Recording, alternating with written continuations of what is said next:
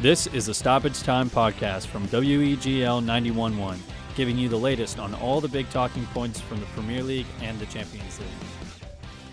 Welcome back to Stoppage Time. Today we are in a totally different location. I don't even know what room this is, but I am joined by Chris Basinger, Andy Hewling, and Harrison. Why do I always forget your last name? Schooler. I did know that.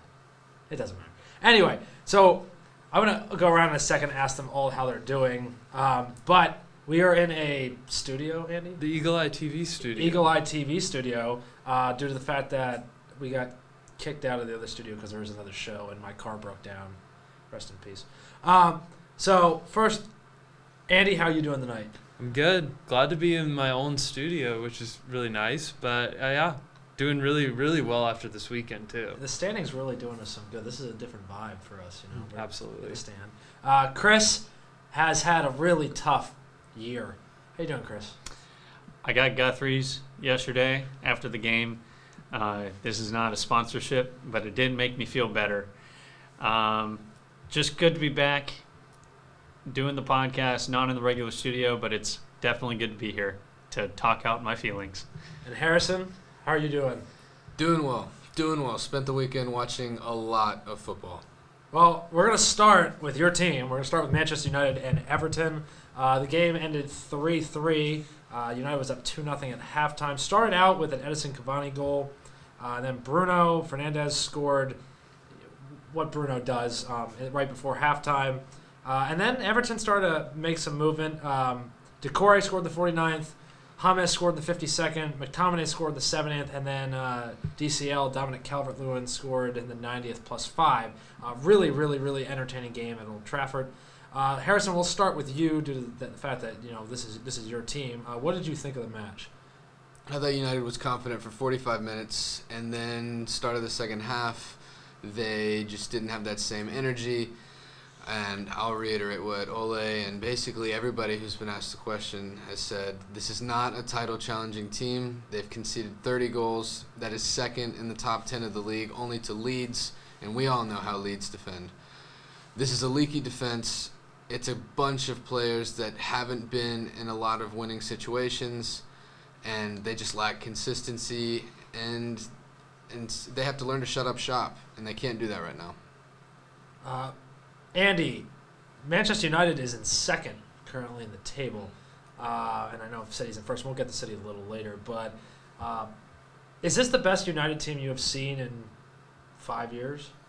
I think so. I mean, you know, I think back in the days of Louis Van Gaal, it was completely different. I think you know they switched off. They looked a little bit lackluster, but I think this team has really found their identity. I think Ole Gunnar Solskjaer has really proven that he can manage this team. I think there were a lot of doubts uh, early last year that he was not going to make it. You know, I think a lot of people questioned their identity, but I think with Bruno Fernandes, he's been the guy that they've trusted, and even adding Ed- Edinson Cavani and is Rashford just up in front. I think it's really helped them a lot, and they've made tremendous strides. Now, I think that this team might be composed of the best players that we've seen on United in the last few years, but you got to remember Jose Mourinho managed to get that team with the, the center back pairing of uh, who Phil Jones and Chris Smalling up to second in the league by the end of that season. That team he was able to get results out of week in week out. United still are on track to get as many points as they did last season, and they were getting criticized the entirety of last season. People were chanting Ole out, this and that. Uh, at the be- in the first half of this season, he was almost fired if you were to listen to Twitter um, multiple times, and was only saved by um, getting some some major results, like in the PSG game. But um, I, I think this team has the potential, but I'm not sure if it's the best team that we've seen in the past five years. Harrison, you, you have backed Ole um, from the beginning, and even last year when you know Chris and I and even Andy sat in the other room and our home, um, and sat there and you know we were all like, "Is this guy for real?" Uh, Chris has always put the wheelie thing at the end where it crashes. Um, I don't have that now that we're in the new no, place, but no, it's okay. My car broke down earlier. It doesn't matter. um, but so for you, um, what have you seen this season um, that he has changed to in the weirdest of years that we've had with no fans in the stadium to get them in second position, even without fans in the stadium. The team's playing with more confidence. They have a fight in them that you saw under Jose, and I will say this back to Chris's point. Yes, they finished with 82 points, 20 or something behind City. That wasn't enjoyable. I didn't enjoy seeing that virtually at all. I mean, it was winning and it was results and it was nice, but this looks great. It feels good, and it just has to get better at the back. I trust Ole to figure it out. I trust the board to back him for a center back in the summer. And they just need a little more of a vocal presence at the back. They have it at the front with Bruno, but it, it just pays dividends to have a commanding figure at the back. And I know Maguire is the captain and everything, but it is really it would really make a, a big difference.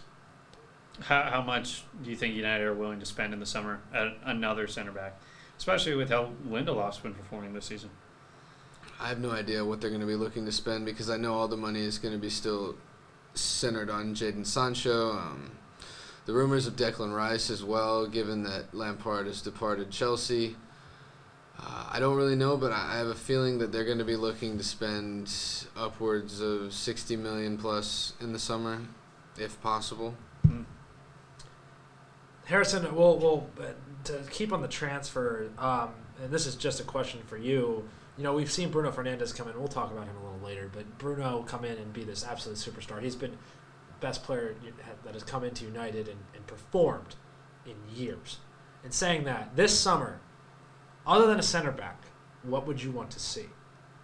A Nemanja Matic replacement, which is why I personally would place a higher value on Declan Rice than I would um, Sancho. I just think that all the metrics tell you that he's just an unbelievable workhorse in midfield. His ball retention is excellent. His progressive passing is great. He's just got a good innate sense for sniffing out attacks and just kind of making defenses que- or teams going forward question themselves. And I just think if you add that piece to a midfield where possibly it could be a Pogba, Declan Rice, Bruno kind of trio, it would just be so dangerous, so dynamic and it would just make a world of difference. Because at times, Lindelof and Maguire are left hanging because Fred, as great of a presser as he is, and you know he does bring a lot of things to the game. At times, he's positionally unaware. McTominay is more of a box-to-box midfielder than defensive-minded, and Matic is getting older. Uh, you you brought up Pogba and you know the news, just like Manchester United, um, as always, they're always in the news with something. You know, uh, Pogba's contract runs out not this summer, but next summer. Uh, his brother has very made it very clear that you know they need to sell him this summer. Um, you know his agent's very vocal about that. Pogba has you know really not said a lot. He said that he wants he's playing for the club he's at right now. He's putting all effort for, which is very obvious with his performances. Um, do you think that one you will keep in the summer, and two, like if you don't, I mean, is he going to leave on a free, or are you going to try to extend him? Uh, I think they'll try and sell him if they can't get him to re-sign, but I think he'll re-sign if we win something. That, that's fair. That's fair enough. Uh, moving on to the next game of Aston Villa and Arsenal. Uh, one team overachieving, one team underachieving, um, and and ever since last week, uh, la- since we sat in the room last time, Aston Villa I think were in the top four right before the holidays, and I, I don't remember. I mean, I know we were in first, and we're not there anymore. Uh, but anyway, so Aston Villa won two nothing, um, or one nothing on a second minute goal from Ollie Watkins. Uh, this was a very kind of lackluster game towards the end. Uh, Arsenal never got it in gear. Aston Villa didn't need to do anything else. They played their game. Uh, Dean Smith has had a really outstanding season, um, and they have two games in hand still on most teams, sitting in ninth, but they could easily be up in fifth with two wins. So we'll start with Chris. I don't know if you want to talk about how decent Aston Villa's been or how up and down Arsenal's season has been. Well, I can definitely touch on both. Um, I think I'll, I'll, start with Aston Villa. Aston Villa, they are still, I think, a, a couple games behind because of uh, COVID and cancellations and all that. But we've really seen, especially with the return of Ross Barkley, of course, he went he, he was substituted out of a match after only the second minute with a hamstring injury, and he was out for at least a month or two. Um, with the return of him, he's been able to open up the attack more. There's not as much reliance on brilliant moments from Jack Grealish, and Ollie Watkins has seemed to get out of the slump of missing literally every ball that comes to him in the box. Um, so I, I think Aston Villa have a really chance of progressing this season, definitely staying ahead given all the signings that they made to improve from 17th last year. We could be seeing them finishing in the top 10 this season. And then on Arsenal side of the ball, right?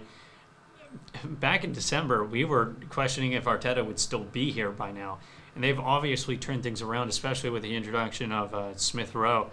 But I, I do think it, although they've been playing well, they've had some pretty poor performances mixed in there, right? So I think probably Arsenal's goal for the rest of the season is to just stay relevant, get enough goals. Lacazette, get him into the team. Pepe, Saka, especially Saka, give Saka minutes, um, and then hope for Europa League.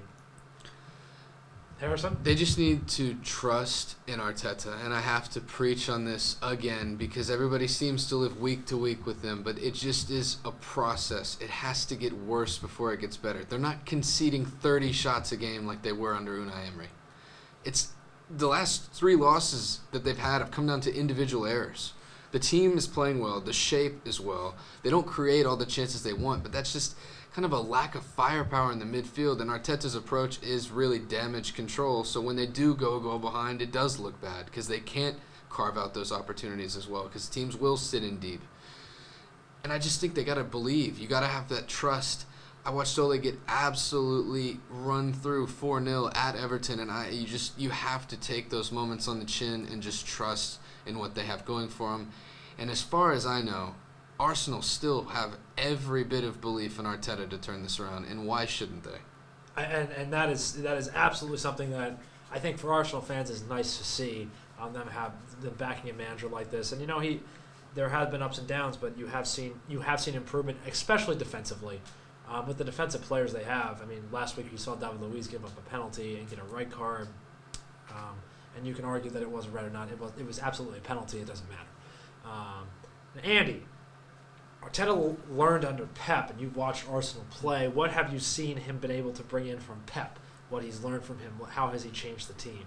I think the attacking style seems a lot different. I mean, you know, he's used Lacazette very well. I think Aubameyang's kind of struggled, and I, I thought that was very surprising from him because you know Aubameyang's a really good striker, but you know it just seems like under Arteta that he's really struggled to find goals as of late. But it's Lacazette and Smith Rowe, uh, like Chris talked about, I think has been a nice introduction in the midfield. You can see kind of how uh, Smith Rowe's the provider, and he's the guy that's getting the balls to Lacazette, getting it to Pepe, and I think that front three is really going to improve as the season continues. Uh, I mean, Pepe started to have some games where he's shown some promise. Obviously, still has a lot of work to do. I think you know he's technically gifted, but he's got to find his form and start scoring a lot more goals. But I think you know Arteta, like like um, it's damage control, like Harrison said. I think you know it wasn't going to click. I don't think it was ever going to be you know, like Pep, like, you know, Klopp has done at Liverpool. It wasn't going to be like that, but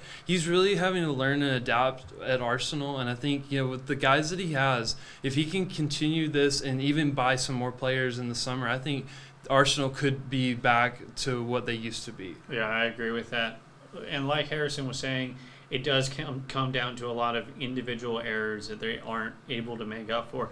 And a big part of that is the amount of red cards that they have faced for petulant little things like the headbutt and the David Luiz foul, and maybe that wasn't a red card. It probably wasn't, but it's still just these individual errors, and that's really what's been holding back this team. I mean, they have they have nine wins, um, four draws, and ten losses, um, and over the past, you know, they they've been on rolls and they haven't. Um, they've uh, the last three games they've drawn Manchester United nil nil. They've lost to Wolves. You know, there was a red card in that match and then they lost to Aston Villa. Um, and they've had a very up and up and down season. Uh, what is a good finish for them this season? Trying to remain in Europe. That is the best they can do. Just retain, get as much money in as you can from every possible outlet, which of course for them is Europe. And yeah, it, that's all they have to do. And just kind of stay, as Chris said, relevant. Pull yourselves into the top seven. Just don't fall too far to where the confidence and the belief drops in the players. Because the board can believe as much as they want because Arteta puts on the look and the everything he says typically sounds good when he's not spouting spra- uh, stats to uh, somebody in a press conference. But everything usually sounds good. But if he loses the players, it's going to be impossible to get them back on side. Uh, just to go through a few other games, uh, Newcastle, Southampton. Newcastle won three two. Uh, pretty unbelievable game for them, actually. You know they scored three, got a red. Jeff Hendrick got a second yellow in the 49th, and they played with you know ten men the rest of the game. They played with nine men by the end Yeah, of it nine because because Shar injury. got injured too. Mhm. Um, so they finished uh, three two. Another that's two wins in a row from Newcastle. Uh, Burnley, Brighton, um, Gudmundsson, and Lewis Dunk both scored one one. Uh, two teams that you know Brighton's been playing a lot better after beating Tottenham and Liverpool. Um, you know they've gotten seven points out of their last nine possible, which is really impressive. Uh, Tottenham Hotspur two, West Bromwich Albion zero. Uh, Harry Kane returned to the lineup today or on on Sunday morning. Harry Kane did score in the 54th, and then you could have guessed the other goal scorer, Sonny. Um, and West Brom have a negative 36 GD uh, after. You know, I feel like this is the first time in a while that Chris and I are sitting here looking at each other like which team of ours is worse. Um, but we'll start with Andy. Uh, Spurs got Harry Kane back. They win. So the question I have for you is, if Harry Kane is healthy, what is Spurs? I think they're the Spurs that we know and saw in the early season. I mean, he is that much of an importance to them as like I mean, some of the best players in the world are. I mean, like Salah to Liverpool, like you know De Bruyne to Man City. I think he is the guy that he's not only become the goal scorer, he's become the provider.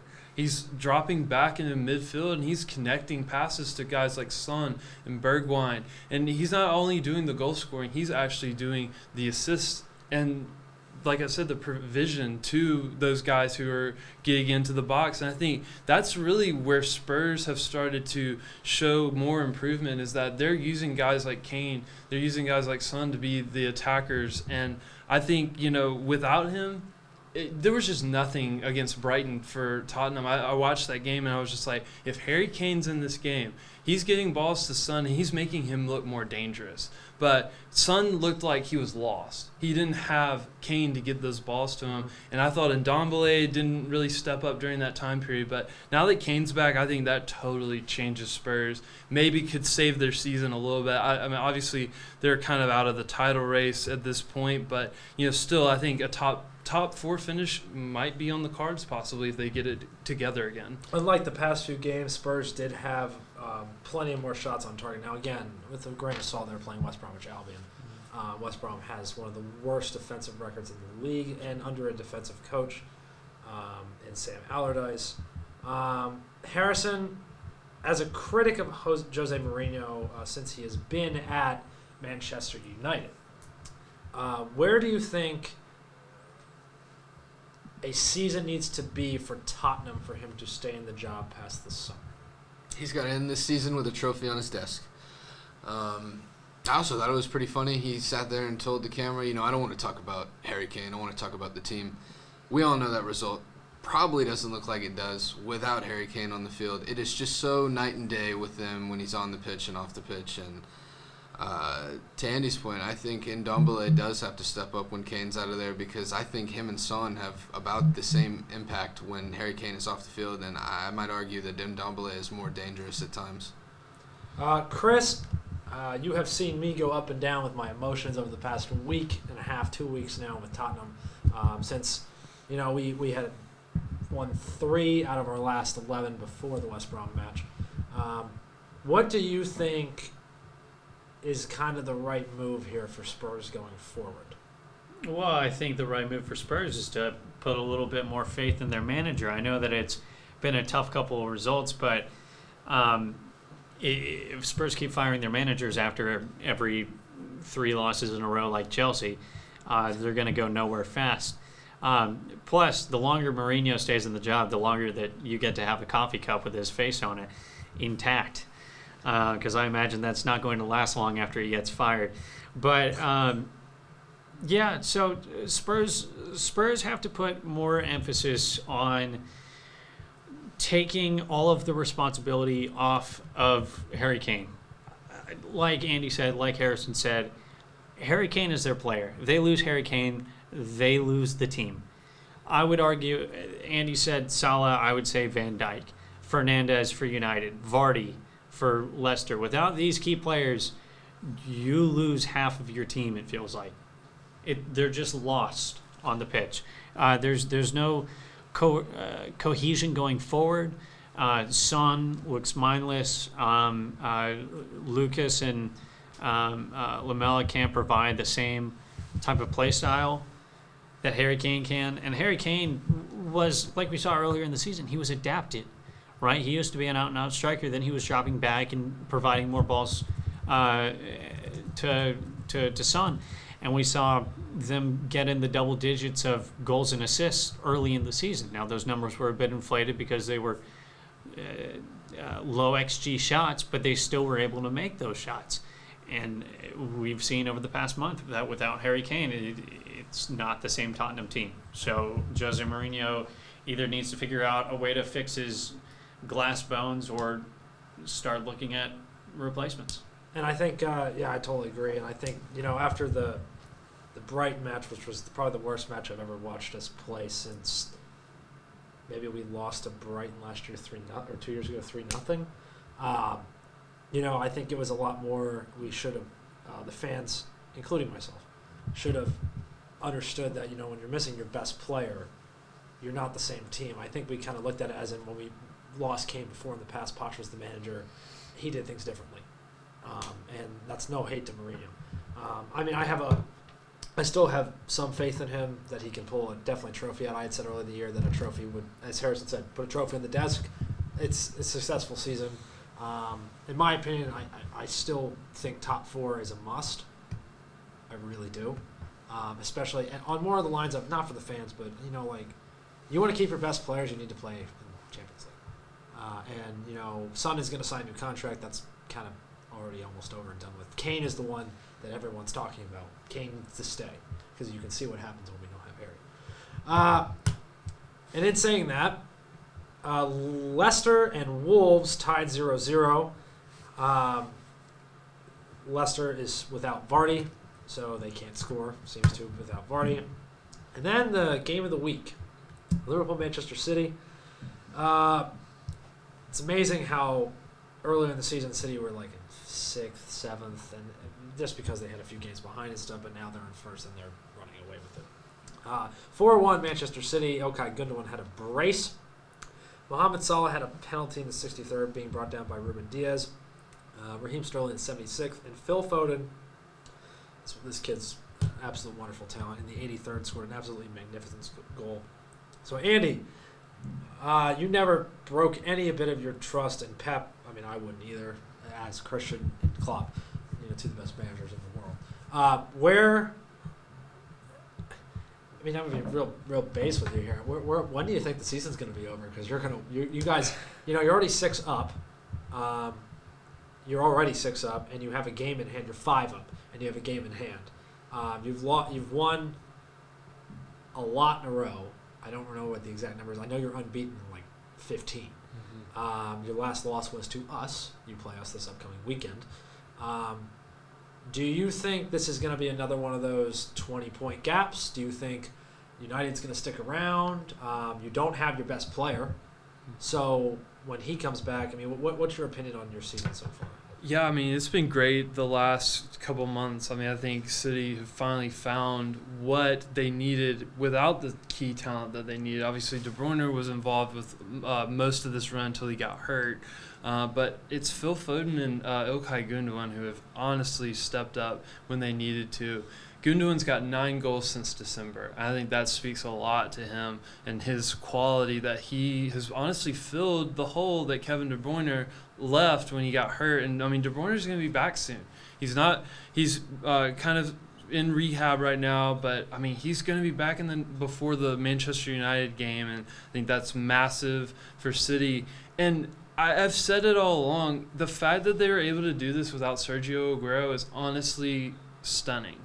And I think Gabriel Jesus is a good striker, but like they haven't needed to play him as the the nine. They've played Foden and Sterling and Torres, and it seemed to have worked because they all know their jobs and they know what they have to do.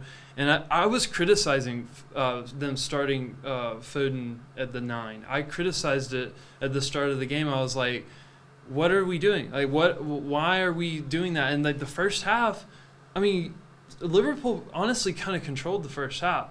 But then second half, obviously the mistakes happened from Liverpool kind of gave City an advantage. But I mean, City was able to get through that through that little hole and like they didn't have the possession. I mean, if you look at the possession stats, it's 56-44 Liverpool's favor. Liverpool has six corner kicks to City's one corner kick. I mean, they dominated the possession, but City was able to, to capitalize on mistakes and just had two brilliant plays from Phil Foden, uh, goal and an assist. And I think it was just a brilliant performance in the second half. Yeah, I'd say I, I'd find it hard to call it uh, a title race because there's only one horse in this race left. If you look at the other teams that are up there, Liverpool are falling apart at the moment, and they don't like look like they're going to get back together anytime soon. Manchester United are shortly behind City, but like Ole even said, they're not thinking about a title race. And then the next person, the the next teams that you are looking at are Leicester, who are missing Vardy, and Chelsea, who just got a new manager. And even though they've they've won their last three games, they have a tough run ahead. They have Southampton, Atletico, Man United, Everton, Leeds, Atletico, and then Liverpool. Uh, this is going to be a real um, uh, real test for this team to prove that to prove if they're going to be able to fight for uh, fight for a title or not. But in the future, but this season, to me at least, is done and dusted. City just have the better replacements on the bench. Uh, they have the most well-rounded team at the moment. I mean, if you look at City's bench for this game against Liverpool alone was Gabriel Jesus, Zach Steffen, Laporte, Torres, Mendy, Fernandinho, Garcia. Those seven players cost combined in excess of $300 million. If you look at the quality of that team on the bench, any one of those players would be a starter in almost any other Premier League side. This is the best team in the Premier League this season, and they're going to be able to make it until the end because they have the players to do so. Harrison, I mean, you are you you did admit earlier that this is not a title race. How close do you think it's going to be? Uh, I think it'll slowly just get the gap will you know get further and further. Like I said, United have conceded 30 goals with their two starting center backs. Liverpool have conceded 29 to be fair without their starting center back. So yeah, it's not looking good. And I mean, all you can do is praise City's recruitment. Um, they've got money to spend and they spend it well. Ruben Dias has been life changing. I mean, a reassuring presence to say the least. He's revived John Stones, and they just look great. And I could sit here and praise Foden, but we all know he is just phenomenal. And I think him and Bukayo Saka could make a huge difference this summer for England. Uh, to Liverpool, well, I just want to say one more thing. The really thing to me about you know, the City team is I'm, I'm just looking at the stats, and you said Ilkay Gundogan has nine goals since December, right? He's your highest goal scorer. And you know, if you look at the goal boot race right now, you have Salah at 16, Fernandes who is having a bar nobody season, an unbelievable season with 13, uh, Diamond Carvalho, Harry Kane, and Heung-min Son all with 13, all of them. And you look at that and you go, well, what, City's in first with a huge goal differential, um, and you guys are just kind of rolling around with your best player, who is the second, tied second leader in assists with 10 out. It's, it's just incredible. Um, Chris, Liverpool has had one of those seasons that you just kind of can't shake. You know, you, you get destroyed with you know three of your starting center backs out for the year, um, and then you know you've lost Sadio Mane for a few games, and he's just he's just seems off. Uh, Salah's kind of kept it up, and he's he's still absolutely Mohamed Salah. Scoring goals. He's doing what he needs to do. Uh, Firmino's been off. Um, you know, you bring in Thiago, and though we all believe he's an outstanding player, and you can see it in his eyes, he hasn't totally in a team. The, the results aren't there when he plays. That's not his fault. They're, they're just not there. Um, you know, you're playing your best center defensive mid at center back, your other best center defensive mid at center back. Um, you know, and now you look at it, you have these two young kids coming in now with Demerol and uh, Ben Davies, not the Tottenham Hotspur Ben Davies, The better Ben the, Davies. be- the better Ben Davies. Um, so, for you, what do you think is going to happen here coming down the stretch? Right. So, um, let's let's start at the beginning. The reason why this team isn't coming together is because you take out the spine of that team, the nerve center, and the entire body is going to fall apart.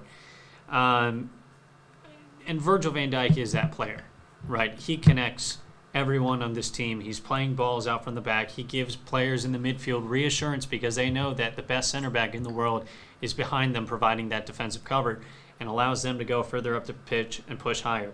If this Klopp team isn't allowed to push high up the pitch, then they're not going to win the ball high up the pitch in those dangerous positions. And we've already seen how hard it is for this team, even with all of their attacking talent and only with the center backs out, to actually break down a defense like Brighton, like West Brom, like Newcastle, um, like Fulham. Uh, so you, you take out that piece of the puzzle, everything's going to fall apart. Let's. I want to compare um, Liverpool's bench to City's bench for that match. I already mentioned City's bench, but let's talk about Liverpool's bench. James Milner, free transfer. Adrian, free transfer. Oxlade Chamberlain, most expensive player on the bench, 41 million, has been out for a long time with knee injuries, but has finally gotten back into the team, at least on the bench. Kabak, literally just get, signed him on loan for 1.2 million dollars. Tsimikas, $14 million, hardly had any minutes. $14 million for Shaqiri, $16 million five years ago for Origi. Um, Nat Phillips, Academy. Neco Williams, Academy. This is not the oil team. This is all hands on deck. Whoever whoever Liverpool have left, they're going to use. And we, we can see that Klopp's putting all the best players on the pitch because he's he's trying to just get out any result. You have your first and second choice midfielders. I'd call Jordan Henderson more of a box to box nowadays. He used to play the number six in the 17-18 season, but he moved up with the purchase of Fabinho. You get your one and two midfielders playing center back, and you have even though Thiago's in the midfield, he's not allowed that kind of freedom that he would if you had your best midfielders around him. Curtis Jones is a quality player, but he can't create the entire offense. Uh, you you need some support from your from your stars. So I'm seeing a lot of people call out to Klopp and ask him, why don't you just put the two center backs that you signed in the center back role so that you can push up Fabinho and Jordan Henderson into that position? You can't just do that against Manchester City. You can't. You can try and do that against um, uh, maybe a Fulham game or maybe uh, a Burnley game or something like that, but you can't do that against, you know, probably the best team in England right now. Um, so that just wasn't going to happen. If, and if you really want to pick apart of the game, Fabinho gives up a penalty because he's an inexperienced center back and he's not adept at defending one of the best left wingers in the league in that position. Uh, goal missed, typical from the penalty. It's Manchester City. What do you expect? Um, and then later, the the uh, the goal from City came from Alexander Arnold and Fabinho too afraid to do anything because they already gave Sterling a penalty, so they just let him run all the way by. Alisson makes a decent save. Gundogan's there to uh, scoop it up, and then these these keeper errors that just came out of left field. Sorry to make a baseball reference on a soccer show, but this is not typical of Alisson. This man single-handedly sent Liverpool through the group stage in the 2018-19 season at the Champions League with a save against Napoli. Uh, he's he's widely considered to be one of the top two, if not the best keeper in the world at the moment. And he also just came back from illness. So if you want to put that on the table, Klopp said, "Oh, maybe he has cold feet." I don't know. Tim Howard agreed with that statement, but gives up two errors, and then it's a wonder strike from Foden. You got to give him credit on that. That was a really good kick, but it was against a lifeless team who had already gone down two goals. Nothing was firing up top. The only thing that they got was a penalty. Sure, there was a couple good kicks by Curtis Jones and one for Mane, but it's the same thing that we've seen from this Liverpool team over the past month. They had 98 shots and didn't score a single one of them. The odds of that over the, the entire month of January until the uh, the Spurs game are incredibly low. And circling back to Van Dijk being out of the team, if the majority of these players, right? Mo Salah, Sadio Mane, Firmino, Wijnaldum, Henderson, um, Robertson, Alexander Arnold have been with this team for f- four seasons. In the 16-17 season, Liverpool finished fourth, 76 points. 17-18, fourth place, 75 points. Just one, just one point less, same position. And in January of that transfer window, they signed Virgil van Dijk. But who's Virgil van Dijk playing with? Dejan Lovren and Ragnar Klavan. As legendary the Estonian is, he is not Joel Matip or Joe Gomez or Laporte or whoever else you want to put in there. The next season, they bump up and get 97 points. Champions League winners. The next season, 99 points. 32 wins in the Premier League.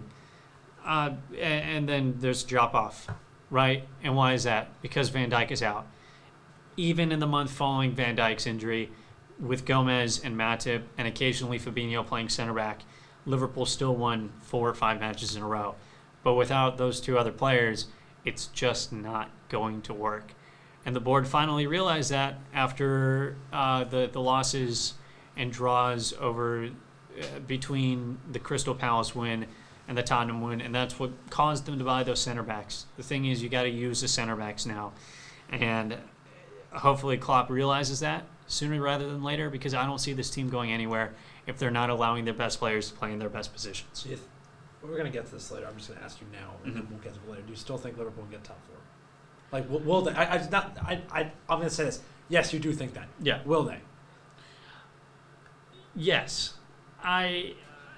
E- even with this poor run of games, we've seen the quality in the past. I think if you put Fabinho in his natural position, if you put Henderson in his natural position, even if you have Fabinho playing as one of the center backs and you have Davies and Kabak playing as the other center back, I just don't see how this team, who has given out so many quality results, can keep misfiring going forward unless you don't alter the midfield. Because as quality as Thiago is, he's not Jordan Henderson. And Jordan Henderson, whenever he's out of the midfield, Liverpool play increasingly poorly.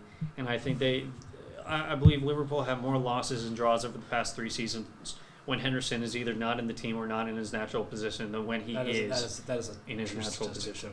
Um, you, you bought Kabak, not Demiral. Demiral's the Juventus kid. We uh, Yeah, that's right. Liverpool bought Ben Davies and loaned Yeah, Kabak yeah, that's right. Um, for combined less than three million pounds. we all have really important players to our team. Um, Harrison, I'll ask you this: Do you think the Van Dijk injury has put them in the position they are in now, or do you think it's you know Klopp, uh, as a brilliant manager he is, he consistently plays the same team. He wears them down, um, and that's not his fault. Did the same thing, and you know playing a team over and over. You said for four years. Do you think that that has finally kind of gotten to him, and he needs a little restart like Pep has done with City? Pep, City plays a little bit different now than they used to. So I mean, Harrison, you've been with you know different managers. You've seen totally different things. What do you think about Klopp's man management? I think it's fine. I don't think there's too much reason to question him. They've been hit by injuries like a wave, and it's just unfortunate. And yeah, it's basically solely responsible for what's going on right now. When Klopp was at Dortmund, his final season there, if you look at the the xG and the expected points, and I know your thoughts on xG, but I'm going to talk about them anyways. Dortmund should have finished in top three that season. They finished seventh, and Klopp lost his job, um, or mutually parted, I believe. Um, but his his philosophy still holds. He has no reason to change his philosophy. The only thing that's changed with him in tactics over the course of his Liverpool career has been that at the beginning it was very very heavy metal. This team was p- pushing very high up the pitch, constantly pressing all of the time because they could not defend at all. And that was the only way that they were going to win games. They were only going to win, and this was the same when Brendan Rodgers was a manager in 13 14. They were only going to win games if they scored three or four goals. With the, with the introduction of Van Dijk, with Joe Gomez coming into the team, with Joel Matip starring in the uh, the 18 19 season, uh, the, the team realized that they could score one, two goals and fight to the end for a result and not have to overly rely on Salah scoring a hat trick, even if he got 32 goals um, in that 17 18 season where they only got 75 points. You have to have defenders, and uh, Klopp has no reason to change his tactics. It's what got him trophies. And, and I and I totally understand that. Defenders are really important. I mean, I, not to bring Spurs back into this, but I kind of understand where Mourinho. You know, I've watched Eric Dier lose us games. I, I've literally witnessed him at Brighton physically lose us a, a, soccer, a football match. I watched it happen. I've seen that, and we don't have a Van Dijk. You know, I, I you know I rate Toby very highly, and he's but we don't have that. Um, so moving on to a little bit of a new manager situation with Chelsea, um, which I'm going to say something in a second, but Chelsea won 2 1 against Sheffield. Sheffield have been playing a ton better. Um, I think it's a little bit too little too late for them, uh, but they have been playing a ton, better. Mason Mount um, scored in the 43rd, and then Rudiger had an own goal. Uh, Jorginho scored a penalty in the 58th. So Chelsea have won the last three games. They are unbeaten in all four the last four games. Uh, Tuchel has come in, kind of changed things up a little bit. They're a, they play a lot different than they did under Lampard.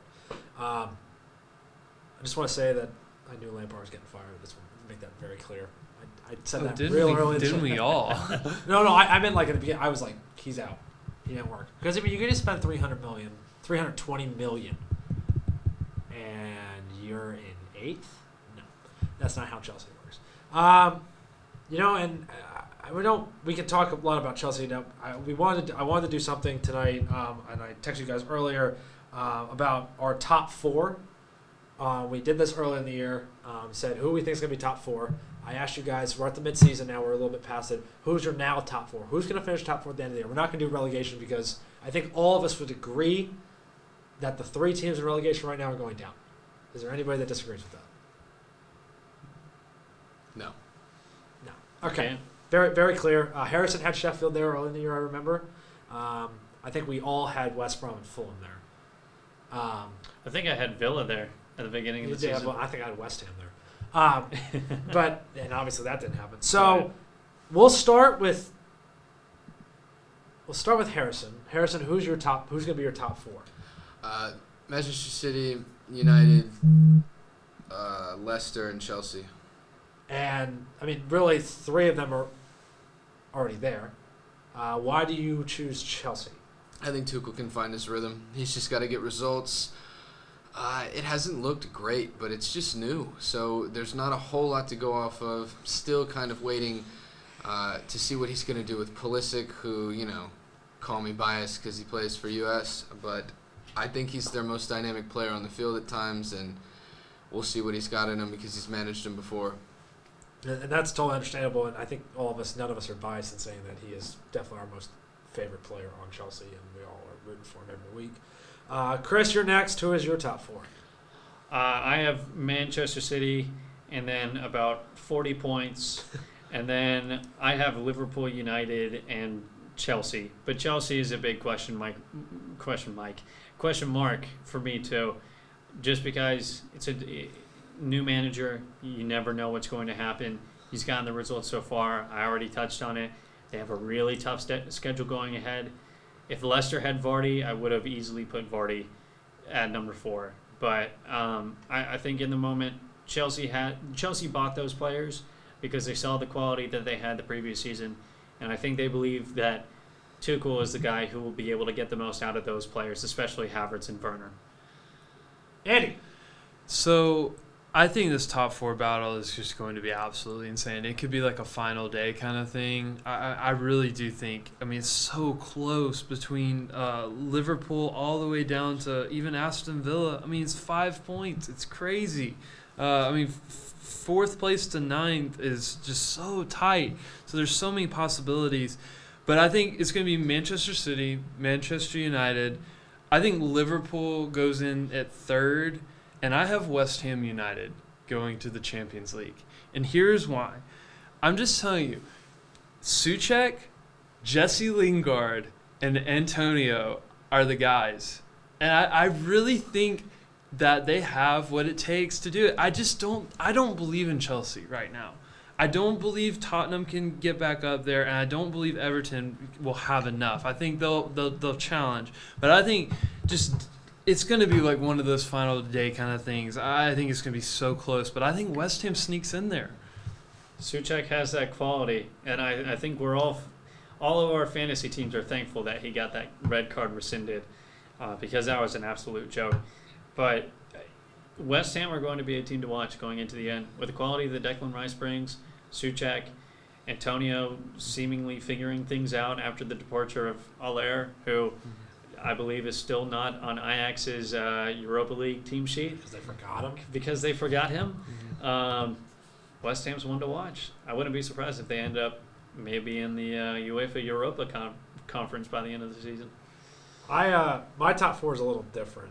Um, so I have City and United, um, and I have to say I have United there. Um, one because I think Bruno is just unmatched. I think he's unbelievable. Um, you know, and I think that they have the just the players that United have. This is one of the better United teams I've seen over the past you know five six years. And just the players they have, and they play different and they play free, and it's nice to see. Um, I have Tottenham in there. Um, that that might change. I I I kind of have this feeling, for me at least, that you know. I think we're going to get fourth, and we're going to get fifth, and if we get fifth, we get fifth. Um, I just I think we'll stick around. Again, Harrison said this earlier. in the year. If Kane gets injured, we're, we're, we're done. We're screwed. You know, that's it. Um, if he stays healthy, I think we're top four eligible, as Andy said. But he has to stay healthy. Um, hit Sun too. It's not just those two, and, and in my opinion, Hojbjerg. And I've said that before. Um, I think we can get up there. I think it's going to come down to two other teams though, Liverpool and Everton. I think I, I think Everton has a shot. I think Everton's. You know, we've seen them play with Manchester United, so they can play. It's just the consistency for them. They have the players. Uh, Dom, Dom, Dominic Calvert-Lewin's outstanding. You know, he's a, he's a good number nine. Um, and you know, they have, James has come and done a really good job. He needs to stay healthy. Um, you know, they need to keep their guys healthy. Uh, I think their biggest downfall will be their goalkeeper situation, um, maybe even their center back situation. Um, I'm just not sold on who they got right now with Mina and uh, Keane, but you know we'll see what happens. Um, I don't have the faith in Chelsea. Obviously, I don't have them in the top five. But I mean, I, I said Tottenham because obviously I'm biased. I'm a Spurs fan. I'd like to see us there. Um, I agree with Harrison though. I think if we don't get a trophy at the end of the year, we're not top four. I think Mourinho's going to be gone. Personally, Uh, but I think I've kind of come to the idea now that it's going to be end of the season. We'd have to go on one terrible run. We'd have to get knocked out of Europa pretty early for him to even anyone to talk about it. Um, and then the last thing that we're going to talk about today was I just our player of the season so far. Um, and I know uh, there's really only three or four players you can have in here. Uh, we'll start with Andy. Uh, Andy, who's your player of the season so far? I mean, I think it's no surprise. I've already talked about him, it's Ilkay Gundogan. I mean, I just, I think he's been unreal. And I know, look, I know it's a surprise, and I know you're looking at me, but like, this guy does not start because Kevin De Bruyne is out on the field. And the way that he's come and affected play when City plays, and now that De Bruyne has been injured, is honestly unreal. And yes, I'm sliding like half the league, and I know all you guys are like, "Oh, he just went with his own player," but I really, truly, you Let- have to look. Let me at it. let me. If you had to pick another player, Okay, fine, fine, fine. No, fine. no, defend. I mean, I mean, because because I, I though I agree with you, I think he's been outstanding. He's not going to win the award. no, he's not. He's not. That's that's. that's so who do you fair. think's going to win the award? I think we could all go around the table and agree that Bruno Fernandes is by far the most impactful player of the season. United would be nowhere near a title race, and probably near where Arsenal are in the league, given their leaky defense. Okay, okay, yes, Bruno. I can I can agree with that, Chris. I'm interested to see who you're going to say. You're going to say Bruno. You're going to say somebody else. We're all thinking it. He plays in the midfield. He absolutely bosses every game that he plays in, and he's bald. It's Jonjo Shelvey, Oh, absolutely. ladies and Frick, gentlemen. you know. I- Jonjo Shelvey. In, in my the opinion, maestro of the Magpies. He he's everything to that team. No, of course I'm joking. No, it's Bruno Fernandes. Easily, easily. Without him, Manchester Manchester United would Well, right now they're pretty much in the same position points wise that they were in last season at this time. So maybe they would be worse off without him. I don't know. Porto seemed to Maybe. be Maybe. May- maybe, Just maybe. Maybe. Sp- Sporting seem to be better off without him at the moment. I believe they're top of the top of the league in Portugal. So take that It's called As you will. It's called but, reinvestment. But yeah, if if United don't have Fernandes, then we'd be talking about them being in the UEFA Europa Conference and not believing that they're going to finish second this season. I mean, I think it's between. I would say four, but I'm going to say three players. Uh, Bruno's one, and I think Bruno's going to win it because he's a Manchester United player. And I mean, that doesn't mean he doesn't deserve it. I'm just saying I think he's going to win because he's a Manchester United player, and because he's had an unbelievable. He keeps doing what he's doing. He's having. I think Harry Kane deserves it too. He has. I mean, if you want to go, you look at what happened when he didn't play. He has the same amount of goals as Bruno and two more assists, and you can go stats all, all you want. It's okay. I and, and I totally understand that you know Bruno's been unbelievable, and I, I as I said before, I think he's going to win the award. I also think Jack Grealish deserves a shout.